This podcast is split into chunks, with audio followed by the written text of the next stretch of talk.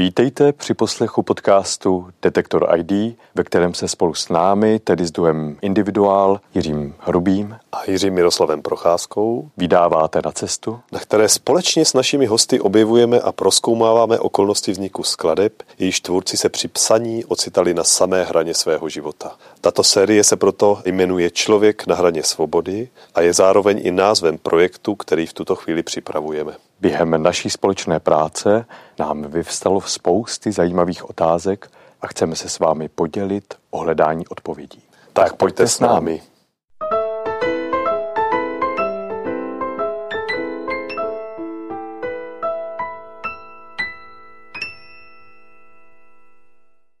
V tomto třetím dílu si budeme povídat s naším dnešním hostem, ředitelem Institutu trzínských skladatelů, profesorem eh, na hudební vědě a hudebním vědcem Lubošem Spurným. Dobrý den, ahoj. Dobrý den, ahoj. Já ahoj. bych tomu dodal Masarykovy univerzity. Masarykovy univerzity, ano. ano, a tímto zdravíme Masarykovou univerzitu. My se budeme spolu bavit o velmi zajímavé brněnské osobnosti, a nejen brněnské osobnosti, eh, skladatelem Pavlem Házem a jeho vztahu k Brnu a vůbec, eh, co to znamená vlastně i název nebo pojem eh, takzvaný terezinčí skladatele. A na to narážím svoji první otázku. Není ten pojem terezničtí skladatele tak trochu jako zavádějící? Nestálo by za to říct Pavel Haas, eh, skladatel židovského původu, brněnský skladatel židovského původu. A teď se do toho zamotávám, protože je to opravdu u těch lenc, u eh, osobností eh, žijících nebo pocházejících z Brna velmi jako komplikované, protože byly buď to německé, německé nárostní nebo německého jazyka, židovského původu a tak dále. Jak to vlastně je? To je strašně moc otázek najednou. Eh, když se vrátíme k tomu původu a k té nacionalitě jednotlivých autorů, které nazýváme terezínští autoři, eh, tak ta je, eh, není sporná, je to spíš, jsou to spíš jakési pohyblivé písky, jakési hranice, které, které jsou mnohdy rozostřené, neurčité. Nejjednodušší to je, když ten člověk přežil válku a a, a nebo vlastnil pas a podle pasu určíme, jaká to byla národnost, což samozřejmě není správně. Nejlépe je se toho člověka zeptat samotného. Eh, hlavně v této generaci, o které mluvíme, to je přelomová generace, kdy ta nacionalita nebo vědomí vlastní národní příslušnosti nebo místní příslušnosti se opravdu mění, je pohyblivé. Eh, mm, eh, ta samozřejmě s ohledem na, na tvorbu nazývat některé z těchto autorů jako židovské je trošičku pofiderní, protože kdybychom mezi válkami řekli ve 20. letech Franci Kavkovi, že je židovský spisovatel, patrně by se urazil. A nebo ještě německého, německého původu? E, německého jazyka určitě, tak to je korektně, správně, Jasný. určitě, ale eh, s tím židovstvím samozřejmě, kdybychom o Hugo Házovi říkali, že to je židovský herec, tak se patrně taky urazí. Eh, eh, takže eh, s tímto je při nejmenším měli tito autoři lépe je zařazovat do té jazykové oblasti, kam patří a nejlépe každá chvíle je na, na určitou dobu zařadila mezi autory určité nacionality. Proto Pavel Haas patří mezi české autory, protože ta rodina se přihlásila k českému jazyku mm-hmm. a mm, oni nebyli vázáni, eh, řekněme, národním programem, tak jako ti typičtí čeští eh, skladatelé nebo němečtí skladatelé, tedy říští skladatelé. Takže společně s Viktorem Ulmanem, Hansem Krásou, eh, Gideonem Kleinem, Pavlem Házem a, a Karlem Reinerem, Zigmundem Šulem a řady dalšími. Eh, prostě ta volba u nich byla jasná. V, eh, v té hudbě je to kapánek jednodušší, protože v literární vědě je ten problém složitější. Tam je to volba jazyka, mm-hmm. tak tam samozřejmě máme, eh, podle jazyka volíme, volíme ten kulturní okruh. Mm-hmm. Tady je, to, tady je to pro nás trošičku snažší, My už od 60. let, alespoň v tom našem oboru, mluvíme o, eh, o teritoriu, ve kterém zanechali největší část své tvorby. Proto mluvíme, řekněme, o české hudební kultuře, o německé nebo rakouské hudební kultuře, ne, nejlépe z této doby o středoevropské hudební kultuře, protože ta nacionalita vlastně nerozhoduje o tom, kde e, tvořili, kde existují ty kulturní vazby. Mm-hmm. Takže je určitě správně, že to je autor český židovského původu, to je naprosto správně. A to s tím, tedy, co s tím pojmem terzínský skladatel? Jak s tím dneska pracovat? E, je to jakýsi pomocný pojem, zastřešující pojem, není to špatně. E, já jsem neustále a stále zastávám ten pocit, proč existuje něco u těchto skladatelů, kteří prošli Terezínem a tvořili v Terezíně, existuje jakýsi, jakýsi program Terezín, když to eh, trošičku posunu do té krajní polohy. Určitě, každý z těch autorů, který tam přišel, patřil do eh, trošičku jiné oblasti zaměření tvorby, vyznávali jiné hm, kompoziční postupy, když ne zcela odlišné. To, co je spojuje, je, řekněme, generace. generace. Jedná se zase o lidi, kteří se narodil někdy na konci 19. století nebo na začátku 20. století. Ten generační pocit byl stejný. Ty uh, poetické směry, které vyznávali, byly kapánek odlišné, ale pořád patří do těch, do těch kompozičních uh, směrů, řekněme, aktuální, hmm. moderny. Nebyli, nikdo z nich nebyl autorem 19. století, zase když to zjednoduším. To, co je spojuje, je eh, samozřejmě židovství, to, že aniž by třeba většina z nich, až na Zigmunda Šula, chodili do synagogy a považovali sami sebe za židovské skladatele, eh, znovu se vracím k tomu, pro ně by to byla určitě nadávka, oni se těmi židy stávali až potom po, po roce 39 a uvědomovali si hmm. to své židovství hmm. po roce 39. Takže to je zase něco, co by je mohlo spojovat. Asi možná, kdyby někdo o nás řekl, že jsme křesťanští, u křesťanství muzikanti. Možná to taky přijde jako, že něco, co, co není jako až tak podstatné nebo až tak primární jako je to tak? Můžeme to tak Samozřejmě můžeme, je to věcí víry může být židovství, čili konfese, může to být ale zároveň jakési věci, věci etnika, mm-hmm. věci vlastního pocitu. Samozřejmě židovský stát ještě neexistoval, takže ten národní pocit, nebo ještě neexistoval de facto. Mm-hmm i když eh, ten, to sionistické hnutí u nás bylo poměrně silné a poměrně silné bylo i v Terezíně. Ta skupina eh, byla velmi vlivná i v Terezíně. Ale zpět k těm autorům a k tomu, co je vlastně spojovalo. Spojoval je samozřejmě jakýsi program Terezín, program Terezín, který, eh, který dál a ty životní podmínky dali ráz tomu co komponovali, jak komponovali. Když se podíváme na přehled těch skladeb, těch skladeb moc nezbylo, protože většina z nich zůstala, eh, buď byla zničena, nebo zůstává neznámá, nebo skončily na různých místech. Někde jinde moc jich nemáme, za prvé a za druhé moc se nekomponovalo v Terezíně. Když mm-hmm. ten mhm. pocit se neustále vytváří, jak to bylo kulturní město, jak se od rána do večera komponovalo, a nejlépe ještě dneska, když přijdeme do Terezína, tak eh, něk, někteří autoři, někteří hudebníci mají pocit, že něco rychle najdou a něco na tom místě ještě, ještě zpremiérují. To tak není, samozřejmě. To, co je spojovalo, tedy byl, bylo místo. A ten čas, který byl vymezen na tvorbu, byl velmi krátký, čili většina z těch skladeb jsou, a to vy znáte vlastně taky, když to hrajete, samozřejmě výjimkou je Viktor Ullmann jako v řadě ohledů. Ale u těch ostatních jsou to skladby krátké, co do rozsahu. Já jsem se právě na tohle chtěl zeptat, protože my, my jsme mm, v minulém podcastu probírali eh, téma Viktora Ulmana a jeho tvorbu a zajímalo by mě, jak to bylo s Pavlem Házem, protože, mm, jak před chvilkou sám říkal, eh, u Viktora Ulmana ten Terezín neznamenal nějaký velký tvůrčí propad, On tam eh, skomponoval určitě pár velmi významných skladeb, eh, třeba i z těch klavírních tří sonáty poslední. Eh, jak to bylo u Pavla Háze? Bylo to pro něho mm, spíš místo, kde mohl se věnovat té kompozici, anebo, nebo ani ne tolik? Eh, vlastně nikdo z nich se nemohl tolik věnovat kompozici. To je trošku falešné vědomí. Každý z nich musel nějak pracovat.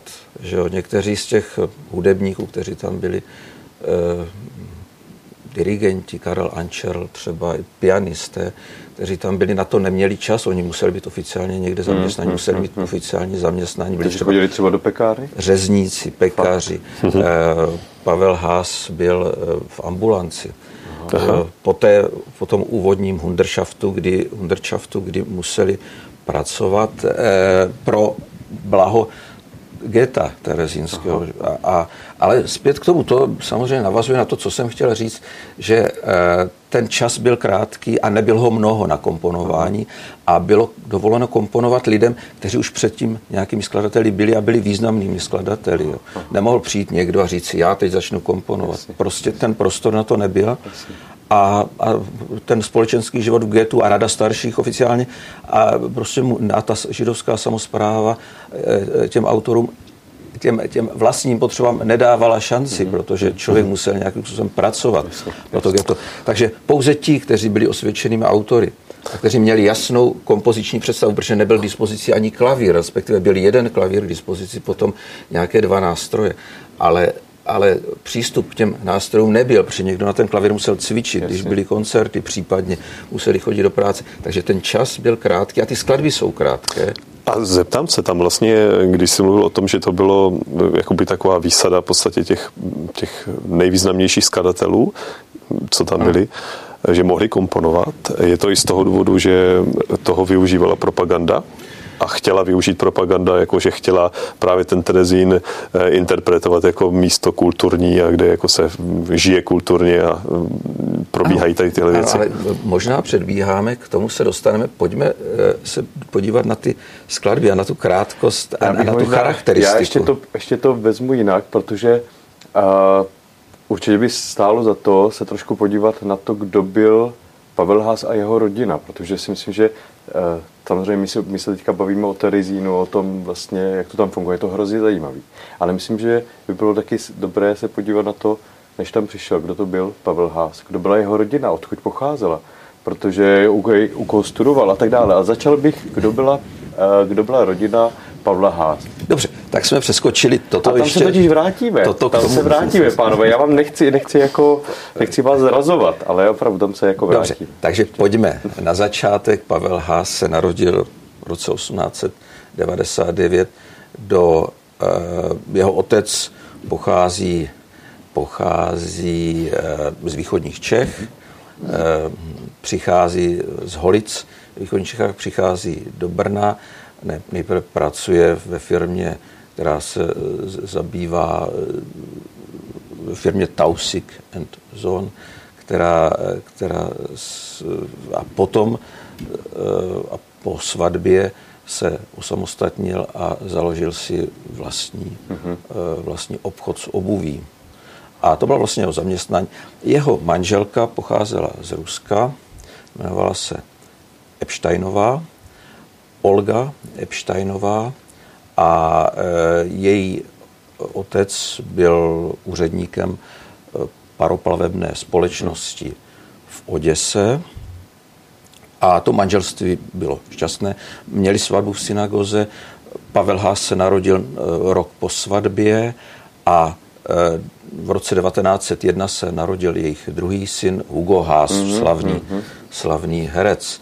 A teď ta eh, rodina samozřejmě, eh, protože otec měl obchod s obuví a důležitý pro něj, eh, důležitý pro něj byli lidé, kteří u něj nakupovali, protože u něj hmm. nakupovalo české obyvatelstvo ve většinovém německém městě, mm. tak přestože jeho dva synové napřed chodili do německé školy, tak na reálku je poslal do české školy a řekl, budete se učit česky. Poslal je do Sokola a nějakým způsobem se stotožnil s tím českým prvkem, protože eh, židovské obyvatelstvo mělo ještě mělo právo volby, že jo?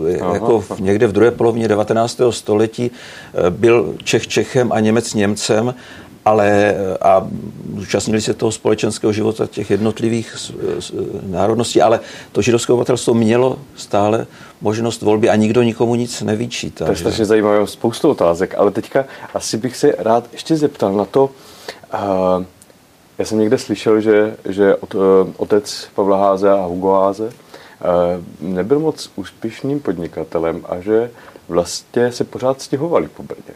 Je to tak? To nevím, jestli se pořád známe, známe na Petrově, hmm. na Petrově ten krásný dům, kde, kde je deska, tak hmm. takže tam žili, žili, žili celou dobu, nebo se tak jako e, tam žili, tam žili až do, do těch do uplatňování těch rasových zákonů. Aha, Samozřejmě, aha. se museli rozestěhovat.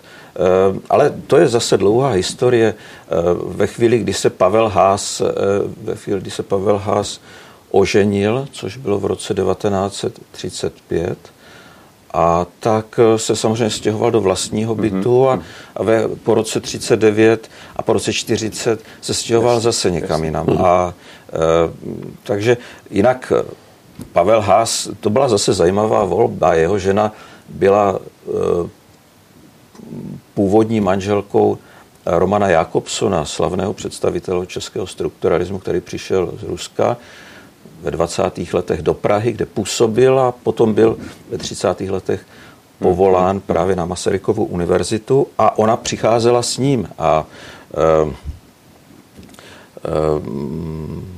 manželka Sonja e, Sonja Jakobsonová původním jménem Feldmanová, zase pocházeli oba dva z Ruska, přišli a na těch různých společenských akcích v Praze ve 20. a na začátku 30. let se seznámili také eh, s Hugo Házem. Mm-hmm. Jak jsme si totiž před ještě naším natáčením vykládali, že je vlastně neuvěřitelné, jak to Brno je takové malé Rakousko-Hersko.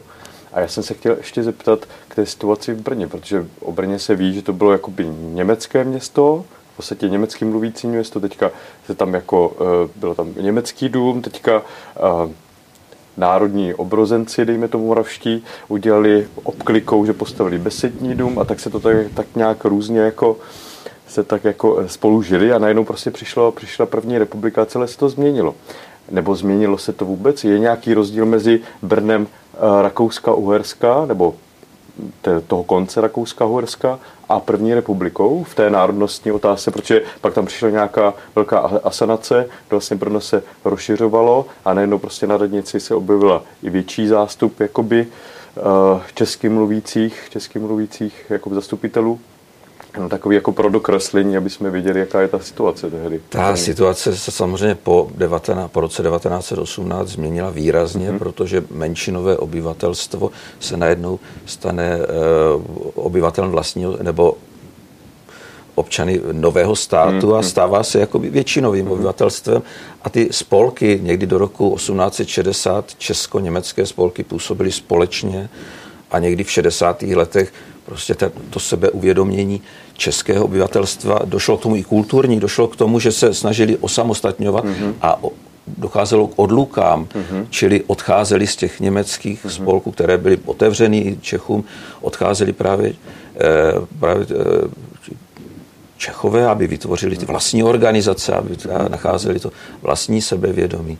Samozřejmě ta situace byla komplikovaná, ale zpět možná, možná jsme Jirko přerušil zase z toho toku od toho Romana Jakobsona a od e, jeho manželky Soni, se kterou se rozvedli a v roce 1935 se e, si pojal eh, Pavel Haas za manželku. A to, to byla docela zajímavá zkušenost.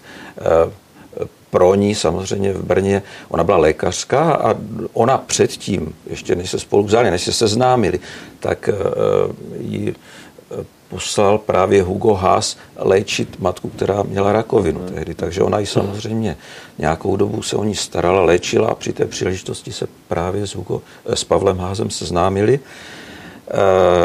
Seznámili a rozpadlo se manželství Romana Jakobsona a vzal si za manželku právě Pavel Hás, jinak ty rodiny eh, Roman Jakobson a eh, si s nimi scházel dál, neustále zůstávali jakýmsi přátelském vztahu. Roman Jakobson potom odchází, utíká, emigruje. A, ta, ten pocit emigrace, pokud se k tomu dostaneme, pokud se nebudeme vracet, byl velmi zajímavý a ten, ten čas, to načasování emigrace té celé rodiny a ta proměna po roce, v roce 1939 byla velmi výrazná. Tomu se ještě, tomu se ještě vrátíme, ale já se ještě vrátím ano. k tomu, k tomu, čem jsme se bavili, protože mě samotného zajímá a fascinuje vlastně uh, historie Brna a, a v té, v té, jako v té mnoho, mnoho značnosti, které, kterou máme, jak to bohatství, které, ze kterého se samozřejmě, uh, ze kterého pořád žijeme, ale já mám jeden takovou, jednu takovou věc, protože Boris Klepa v článku uh, His Voice s názvem Jak dostat operu do polepšovny mezi filozofií a rodinnými komediemi. Mím si připomíná umrtí filozofa a teoretika umění Petra Reska se pod názvem kapitoly Na čí straně jste, chlapci a děvčata, zmiňuje. Cituji. Mechanická úcta k velikánům a bagatelizace či přímo cílené utajování jejich uměleckých i lidských deficitů se zdá být v českém hudebním životě takřka národní disciplínou. Eh, kolik řečí a spiklenského pomrkávání se dodnes nedělá, nadělá kolem toho, že Bedřich Smetana byl či nebyl syfilik. Eh, zcela mimo veřejnou debatu zůstává uh, odporný antisemitismus Leoše Janáčka, co by musel mít na svým slavný český skladatel, aby se to při nejmenším nezaretušovalo alibistickou poznámkou, že taková byla doba. Je opravdu pravda, že Leoš Janáček byl takovým antisemitou a eh, jak, teda, jak to teda probíhalo, když Pavel Hás k němu docházel, docházel na hodiny eh, skladby nebo byl jeho žákem, jaký měli vztah? A je to pravda, že byl takový antisemitismus? Mě to pořád mě to velmi jako zaujalo a říkal jsem, že si tě musím na to zeptat. Tímto zdravím Borise, Borise Klepala. Samozřejmě má právo na tuto publicistickou zkratku. Už ten název Eh, té, té, eh, toho článku eh, dává tušit, o čem to asi bude. Samozřejmě dají se některé věci skandalizovat, ale ještě krátce ke Smetanovi. Samozřejmě Smetana byl patrně syfilitikem, patrně to mělo vliv na jeho tvorbu, což je poznat u jeho pozdních děl, ale hmm. ta díla jsou označována právě třeba Arnoldem Schembergem jako převratná. Že To hmm. teď mířím ke druhému smícovému kvartetu, hmm. kde prostě Smetana klade jednotlivé pasáže, jednotlivé části za sebe jako cihly, aniž by je spojovala nějaká yes. malta. To znamená, ty přerivy jsou tady zřejmé. To je otázka i muzikologická, jakým způsobem tedy může nemoc nebo duševní ano. nemoc nebo jakékoliv omezení ovlivnit, ovlivnit tvorbu skladatele. Ale uvědomme si, Smetana neslyšel. Že jo? Smetana, přestože neslyšel, byl schopen vytvořit taková geniální díla, ano, jaká ano. vytvořil. To je, hmm. to je pro mě je to pro mě je smetana jako neuvěřitelný zjev 19. století, mimořádný zjev 19. století. Ty skladby jsou mimořádné, hmm. i kdyby byly od slyšícího. No autora. a teďka ten, ten, ten antisemitismus, to mě, to mě a, zajímá. A to, to je samozřejmě ten smetana, o tom se dá diskutovat a je to pro mě kompozičně strašně zajímavé, co se v tom děje v těch skladbách. U toho Janáčka. Eh, myslím si, že to je, že to samozřejmě pokud, a máme tato vyjádření od, eh, od Janáčka, že z Janáčka promlouvá jakási osobní zkušenost, někdy z Hochwald, Zuchwald, kde zažíval ty velké sociální nerovnosti později potom a, a ty eh, národnostní třenice, které byly. Takže to je jakási jeho osobní pocit, který máme všichni. Že? Jenom si, pánové, vzpomeňte na to, co s námi udělal covid. Během hmm, jednoho týdne hmm. se společnost rozdělila na ty, kteří se nechali očkovat, na ty, kteří se nenechali očkovat. A nenávist těch skupin. Válka v Rusku a, a vztah náš k ruské kultuře. E, emigrace, nebo emigranti a do Evropy. šariáda vlastně v, v, na konci toho, nebo v druhé polovině toho, toho 19. Ano, století. Ano, a pokud Janáček měl nějaká antisemická prohlášení, tak rozhodně to všechno zakrývá humanismus jeho tvorby, který je velký a, a e, v jeho operách nic takového nikdy nezaznělo. Mm-hmm. Tak proto mu ponechme právo na tato drobná určitě, vyjádření. Určitě. A, a rozhodně ve vztahu k Pavlu Házovi se nic takového nic takového neobjevilo. A, a je to dobově podmíněné samozřejmě. Jak vlastně, jaký byl žák Janáčkův? My ho považujeme za jednoho z nejtalentovanějších janáčkovských žáků. Je tomu, je tomu tak? Samozřejmě je tomu tak. Asi, asi bych se vyhnul tomu, že byl nejnadanější, ale patřil mezi nejnadanější a nejvýznamnější. Mm-hmm. Jan Kunc, Vilém Petrželka patří k těm zaznamenatelným mm-hmm. taky a určitě Petrželka je v řadě věcí srovnatelný s Pavlem Mázem, i když se mnou nebude možná někdo souhlasit, a i když patřím k autorům, který prosazuje dílo mm-hmm. Pavla Háze spolu se svým kolegou Ondřejem Pivodou, tak právě proto, aby jsme mu neublížili, tak nebudeme říkat, že byl nejlepší z nejlepších. pocit v některých jeho skladbách, že tam vyloženě cítím jako práci, nebo aspoň pokus z práce jako podobným způsobem jako Leoš Janáček. Cítím velký, velký otisk. Oproti teda Samozřejmě neznám všechny skladby, ale u něho je to takové jakoby nejryzejší i, to, i s tím, jak pracuje vlastně s lidovou, lidovou hudbou, jak vlastně si žil, nebo jak byl vlastně naprostou součástí toho prostředí. A to, je, to, je, to se mi hrozně líbí na Pavlu Házovi, že vlastně on, on posouvá ten Janáčkův jazyk poměrně, ale možná se pletu. Určitě se nepleteš a ten pocit je vlastně nejdůležitější. Já jsi hudebník, jste oba dva hudebníci a a když to tvrdíte, tak to bude pravda. A je to pravda i, když se podíváme do struktury. Při nejmenším ten, ta poetika, ta tvůrčí poetika je e, velmi podobná, v mnohem podobná u těch autorů Janáčkových a u té brněnské kompoziční školy, na rozdíl od jiných autorů, třeba ve Vídni nebo v Praze, tady je jednoznačně patrný ten to programové nasazení. Mm-hmm. Snaha vyprávět mm-hmm. nějaký příběh. Objevuje se to i v, v těch mhm. programních názvech Janáčkových. Jasně, a i v těch písních, vlastně, který, o kterých to dneska i je, o těch eh, čtyřech písních na slova eh, čínské poezie, tak tam vlastně ta programnost svým způsobem také, že to není jenom není to poskládání čtyř čtyř písní za sebou, ale mají nějaký si i, i programní, i, i kompoziční kompoziční vztah. Ano, ta, ta, vnitřní, to... ta vnitřní vazba samozřejmě u cyklu je i u jiných autorů, že? ale já myslím, něco jiného. Taky samozřejmě toto je pravda to, a to je zase ta, ta technická věc provázání motivů, a, ale taková ta náladovost, řekněme kvazi programovost, není to programní hudba, to s čím Janáček přichází, mm-hmm. ale ve chvíli, kdy dáte něčemu název listy důvěrné, tak to okamžitě spojujete s jakousi znějící biografií, jakousi autobiografií a e, u Háze máme ve Smicovém kvartetu z Opičí hor, že u čínských písní, samozřejmě čtyři čínské písně nebo na, na slova čínské poezie. Tam to taky je, ale u jiných, u dalších a dalších skladeb, to je jedna věc. U těch technických, že to jsou, to jsou ty drobné motivy z časovky, provazování. To tam samozřejmě je. Ta poetika jednoznačně je to ovlivněno náčkem, i když každý z nich, a u vás to platí, dvojnásob hledal vlastní tvůrčí cestu. Samozřejmě inspiroval se hmm. u autorů jiných, že, francouzských. A a víme, víme něco o vztahu Házek Janáčkovi? Myslím teď ve smyslu i e, toho, jeho, té jeho pozdější umělecké cesty, jestli se třeba někdy k Janáčkovi vyjadřoval nebo nějakým způsobem odkazoval, nebo jestli se naopak snažil odpoutat a jít tím vlastním, tím vlastním směrem? Já si myslím, že se nikdy, musel by se podívat znovu do literatury, já si myslím, že se nikdy vůči Janáčkovi otevřeně nevymezoval.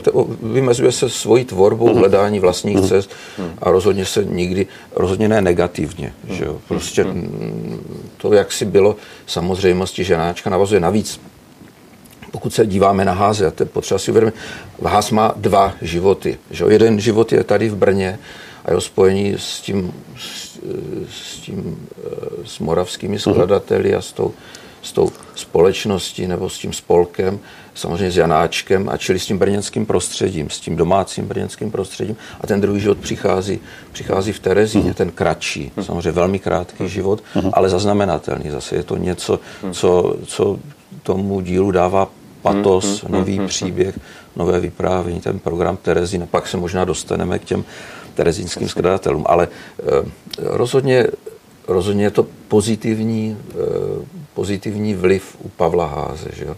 A je to něco, co mu dává ten, eh, ten charakter mm-hmm. že jo? To, to, jeho tvorbě.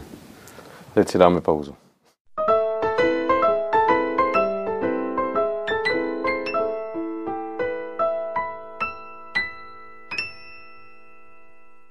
Tak já bych se v této chvíli rád vrátil eh, do Hásova rodinného prostředí, respektive rodiny, ze které vycházel. A chci se zeptat na eh, vlastně vztah eh, Pavla Háze a Hugo Háze, jestli byl opravdu čistě, čistě rodinný a také jak to bylo s tou, s tou emigrací v době předtím, než, než Pavel Ház musel odejít do Terezína protože Hugo Haas eh, s ním v Terezíně nebyl. Nebyl, eh, nebyl. Ta vazba mezi bratry byla velmi úzká. To je vidět prostě z toho jejich života. Eh, oba dva nastoupili na nově založenou brněnskou konzervatoř. Jo. Hugo Haas napřed na zpěv a velmi záhy na herectví uh-huh. a dostudovali spolu. Potom nastupuje zase po, krátce po dokončení konzervatoře, nastupuje Hugo Haas do Brněnského divadla a zprostředkovává Pavlu Házovi uh, hudbu k divadelním hrám, takže to je část jeho tvorby, protože Pavel Haas hledal vlastně po celý svůj život uh, způsob uplatnění. On se vlastně nikdy jako profesionál hudbě nevěnoval. On hmm. z, od 20. let pomáhal svému otci a svému otci v obchodě. A potom samozřejmě měl jakousi funkci v klubu moravských skladatelů, ale jako soustavná kompoziční práce u něj neexistuje, není. Mm-hmm. Takže Hugo Haas mu dával různé příležitosti. Spolu například e, udělali, e, jsou spoluautory předehry pro rozhlas. To nové médium rozhlas jim umožnilo a, a Břetislav Bakala, který tam byl e, šéfem orchestru, tak jim právě tuto příležitost prostředkoval. Uh-huh. Hugo Haas je autorem uh-huh. textu, je to jako apoteoza na to nové médium, na Marconiho, který je vynálezcem rozhlasu a, a je to skladba přesně určená pro rozhlas, svojí délkou, svojí dynamikou, protože uh-huh. přece jenom to zase rozhlas v, v těchto dobách nedokázal zachytit ty velké dynamické změny a to všechno je s tím spojeno.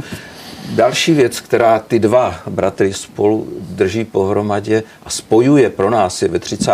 letech, kdy se Hugo Haas spojil s Martinem Fričem a natočili spolu dva filmy. A k těm dvou filmů Hugo Haas, uh, Hugo Haas píše hudbu. Pavel. Uh, Pavel, Pavel Haas píše hudbu. Uh, takže uh, jedná se o, o filmy Život je pes z roku 1932, potom z roku 1934 Mazlíček a e, film Kvočna z roku 1937, kde, který režiroval už uh, Hugo Haas sám. Takže k těm všem filmům Pavel Haas píše hudbu. E, Hugo Háze vyhodili z Národního divadla, už byl v Praze, z Pražského národního divadla těsně před březnem 1939 v únoru tohoto roku a e, proto začíná přemýšlet o emigraci. V té době se jim čerstvě e, Hugo Házovi a e, jeho ženě narodil syn. Narodil syn Ivan a ta emigrace přišla těsně po 15. březnu 39.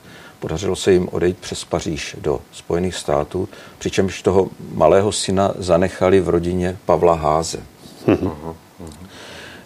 A další vazba těch dvou bratrů je, že Hugo Haas se známil Pavla Háze se, s jeho budoucí manželkou, tedy se Soňou, se Soňou Mladší, brat, mladší bratr. mladší bratr se známil staršího, ano. Eh, se Soňou původem, eh, původním jménem Feldmanovou.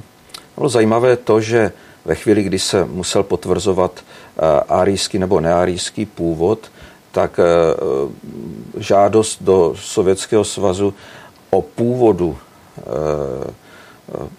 Soni Feldmanové, na to bylo zodpovězeno, že všechny materiály zhořely. Jako jednoznačně hmm. židovský původ. A ona byla potom pokřtěna v pravoslavném kostele mm-hmm. a to samozřejmě, eh, to bylo zvláštní, že ta korektnost byla neuvěřitelná, tedy ta hrozná korektnost mm. a neuvěřitelná, že v momentě, kdy neexistovaly papíry o jejím židovském původu, tak Sonja mohla vlastně neustále dále zastávat své povolání lékařky. A proto, aby nežila ve smíšeném manželství, tak Pavel Hás, aby děti nebyly vystaveny tomu nebezpečí potom, hmm. které mohlo přijít s tím odsunem do, do táboru. A to všechno oni samozřejmě nevěděli, ty důsledky neznali, ale báli se toho velkého nebezpečí, které mohli tušit, tak se to manželství formálně rozvedlo. Oficiálně hmm. se pořád scházeli, stýkali. Ale Sonja Házová se starala po celou válku vlastně o e, vlastní dceru, která se narodila Pavlovi a Soně v roce 1937, Olga. Mm-hmm. A k tomu ještě přibyl ten syn Hugo Háze, mm-hmm. který v té rodině žil vlastně po celou válku. Takže ona se vlastně starala o ty dvě děti sama. A nedávno vlastně umřela uh, dcera. A v prosinci, v prosinci minulého roku zemřela, zemřela právě mm-hmm. Sonja Házová. A, takže to byl osud tragický, velmi dramatický. Mm-hmm do, toho, do tábora, potom do e, Terezinského geta odjíždějí v, eh, na konci roku 1941 e, Pavel Haas spolu se svým otcem. A otec Pavla Háze potom umírá v roce 1944 těsně před další deportací Pavla Háze potom do Auschwitz. A kde v Brně probíhaly ty transporty? Odkud? odkud? Nevím přesně. Jestli to bylo, no, jasně, jasně. No a e, vyčítal si to Hugo Haas, že nechal svoji rodinu to je, e, protektorátu už potom? E, tak on ji nenechal, že on odešel, ale zase ten pocit, ty výčitky jsou u něj patrné, protože Hugo Haas byl v Spojených státech, se stal velmi záhy úspěšným producentem, hmm. hmm. režisérem v Hollywoodu hmm. a natočil spoustu filmů, v některých hrál, hmm. některé produkoval a v řadě těch filmů, vlastně v každém z nich se objeví fotka Pavla Háze a e, jenom se švenkne, jenom se projde, jenom to projde, když nějaká dramatická událost, nebo když je nějaký interiér, tak vždycky je tam ta fotka vystavená. To je zajímavé. Takže vždycky tam ta vazba, vazba je. Tím Hugo Haas vyjadřuje ten pocit, jasně. Jasně, ten, jasně, hmm. jasně. No a teď samozřejmě přichází na to, že bychom se vrátili k, k Terezínu a vůbec k jeho životu. Uh, mě zajímá vlastně, my jsme se bavili o tom, že neměli čas komponovat a že uh, Pavel Haas tam byl, měl uh, práci jako, říkal se, zdravotník. Zdravotník, zdravotník. v ambulanci, v ambulatoriu pracoval. Jak mezi sebou komunikovali tvůrci, jako když se tam potkali s Viktorem Ulmanem, když se tam potkali s Gideon Kleinem, já si to ani to, to vlastně jako bylo neuvěřitelné se potkat takové osobnosti v jednom takovém v podstatě uzavřeném jako prostoru, jak vlastně spolu komunikovali, co, jak eh, jako vymýšleli spolu něco, měli nějaký plán, nebo každý přišel s něčím, udělalo se to, Eh, samozřejmě optika toho pohledu na, na to, kdo eh, jak velkým skladatelem byl, je optika naše. Že jo? Vemme si, mm-hmm. že mhm. ve chvíli, kdy přišli, mm-hmm. ale možná ještě úplně bych chtěl dokončit tu myšlenku o tom, jak vypadaly ty skladby, protože to, že existují, ta, ta, ta, ta viněta terezičtí skladatele má jasné vyjádření a to je v charakteru tvorby samozřejmě. Ty skladby byly krátké. Z řady důvodů nebyl čas na komponování a zároveň ta novinková tvorba sázela na byla byla psána na objednávku, mm-hmm. protože nebyl čas psát do šuplíku. Mm-hmm. Až zase na Viktora Ulmana všichni se snažili, nebo ta díla byla poptávána. Mm-hmm. A poptávána kým? Těmi hudebníky, kteří tam mhm. byli, kteří pořádali koncerty a potřebovali vedle těch tradičních skladeb, vedle Beethovena eh, nebo vedle Chopina, Verdiho. potřebovali Verdiho a samozřejmě a to nebyla komorní tvorba, že? Jasně, jasně. Ale, ale do těch koncertů v komorní tvorbě a ti, ti hudebníci potřebovali pašovat, nebo potřebovali tam novinkovou tvorbu, která byla hmm. aktuální nějakým způsobem. Čili potřeba, muselo to být rychle nacvičené, hmm. muselo to být rychle napsané. Jasně. Řada těch skladeb zůstává torzy. Že?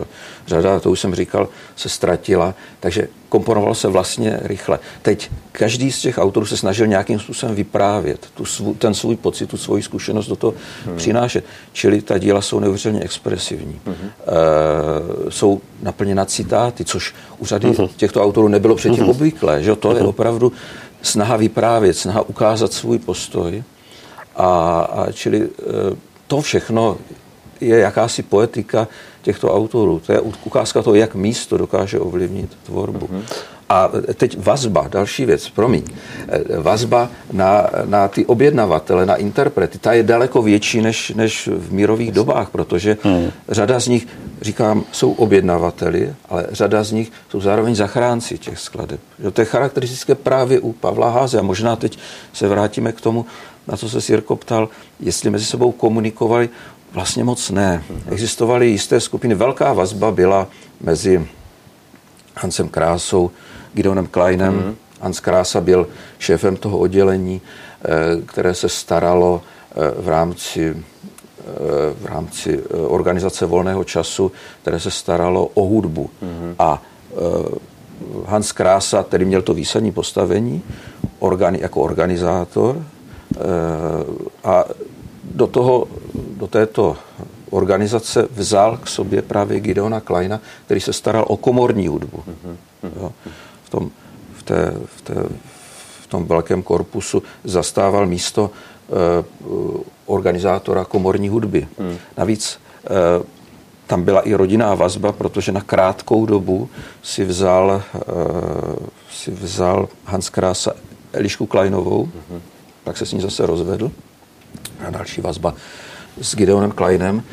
A musíme si taky uvědomit, že například, takže ta vazba tady byla mezi Viktorem Ulmanem a dalšími příliš ne, protože Viktor Ulman byl e, autorem, který byl v jistém způsobu výsadní. E, tu jeho velikost si řada z nich uvědomovala.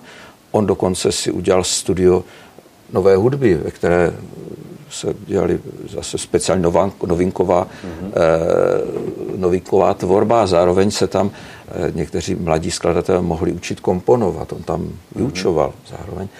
A, eh, ale s, máme v dokumentech a v dopisech z Terezína, nebo v dokumentech, které se dochovaly, kdy naříká právě eh, na eh, tu organizaci Freiheit Gestalt, Freizeitgestaltung, čili ta organizace, eh, která se zabývala volným časem, která organizovala nejenom koncerty, ale šachové turnaje, přednášky, fotbalová utkání. V Terezíně existovalo deset fotbalových mužstev, které spolu hráli Terezínskou hmm. ligu v té době například. Eh, a eh, takže Viktor Ulman si stěžuje na to, že není hrán, že se hrají jiní skladatelé. Že jo? Takže jako existovaly tam jisté netvrdím animozity, ale existovalo tam prostě jisté konkurenční prostředí a to tam bylo zřejmé, to tam bylo jasné, to se projevovalo mnohdy pozitivně na té tvorbě a na tom, na tom společenském životě, který tam existoval. A v jaké situaci teda eh, Pavel Haas začíná komponovat eh, cyklus? Eh, no, tomu předcházelo řada dalších skladeb. Pavel Haas, a to máme zase doklady od jiných, když přišel do Terezína, tak eh, neměl, byl nemocný a, a rok trval, než začal komponovat, než se zúčastnil společenského života. Zase je potřeba také říct, že na začátku, eh, někdy na, na jaře 42 nebo v zimě 41 v tom přelomu a první polovině roku 42 byla, byly kulturní akce zakázány. Scházet bylo zakázáno, bylo zakázáno scházet se. Potom přišlo období, kdy byla eh, tato činnost tolerována a potom na konci, eh, na konci dokonce podporována eh, a umě využívána samozřejmě nacisty. Ale eh, takže rok trvalo, než začal komponovat a zhruba po roce píše, vlastně vychází to téměř na den, v listopadu 42 komponuje sbor, mužský sbor Als Fot, který je jakýmsi jeho vyjádřením postoje. To je něco, kde i v, v podtitulu toho názvu je něco ve smyslu eh, na výročí toho, toho ročního eh, internování v Terezíně je v tom vyjádřena jakási víra, že bude lépe a, a ten sbor je optimistický, optimisticky vyjadřuje Házův pocit z toho, že, že opravdu bude lépe.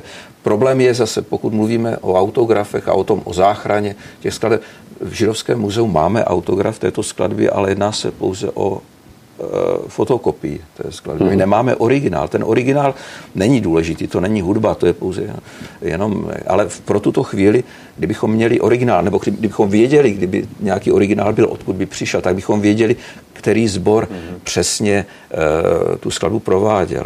Ale jedná se jako skladbu příležitostnou, a vždycky ta reakce na tu společenskou situaci je jasná. Za rok potom, nebo v té době už v roce 42 přichází Karel Ančerl do Terezína a za rok potom už má svůj komorní orchestr a pro ten komorní orchestr zase někdy na jaře 43 eh, komponuje a začíná komponovat studii pro smyčce mm-hmm. Pavel Háza. To je zase mm-hmm. velmi zajímavá skladba, krátká skladba, samozřejmě. A osud té skladby je zajímavý, protože autograf se nám zase nedochoval. Potřeba říct, že eh, Pavel Haas po tom, co mu zemřel otec, neměl příbuzné už a blízké příbuzné v Terezině, u kterých by mohl schovat ty autografy, což ostatní autoři měli, měli větší štěstí, čili on si všechny své skladby vzal sebou do toho transportu do Auschwitz. Uh-huh. A takže ty skladby se nám v originále vlastně nedochovaly. Nedochovala se nám velká spousta, nebo několik skladeb, o kterých tušíme, že byly a víme, že existovaly, byly provozovány v Terezíně, ty se nám nedochovaly. Takže jenom z opisu se nám to dochovalo? Toto se nám dochovalo, tato skladba studie pro smíce se nám dochovala pouze z opisu.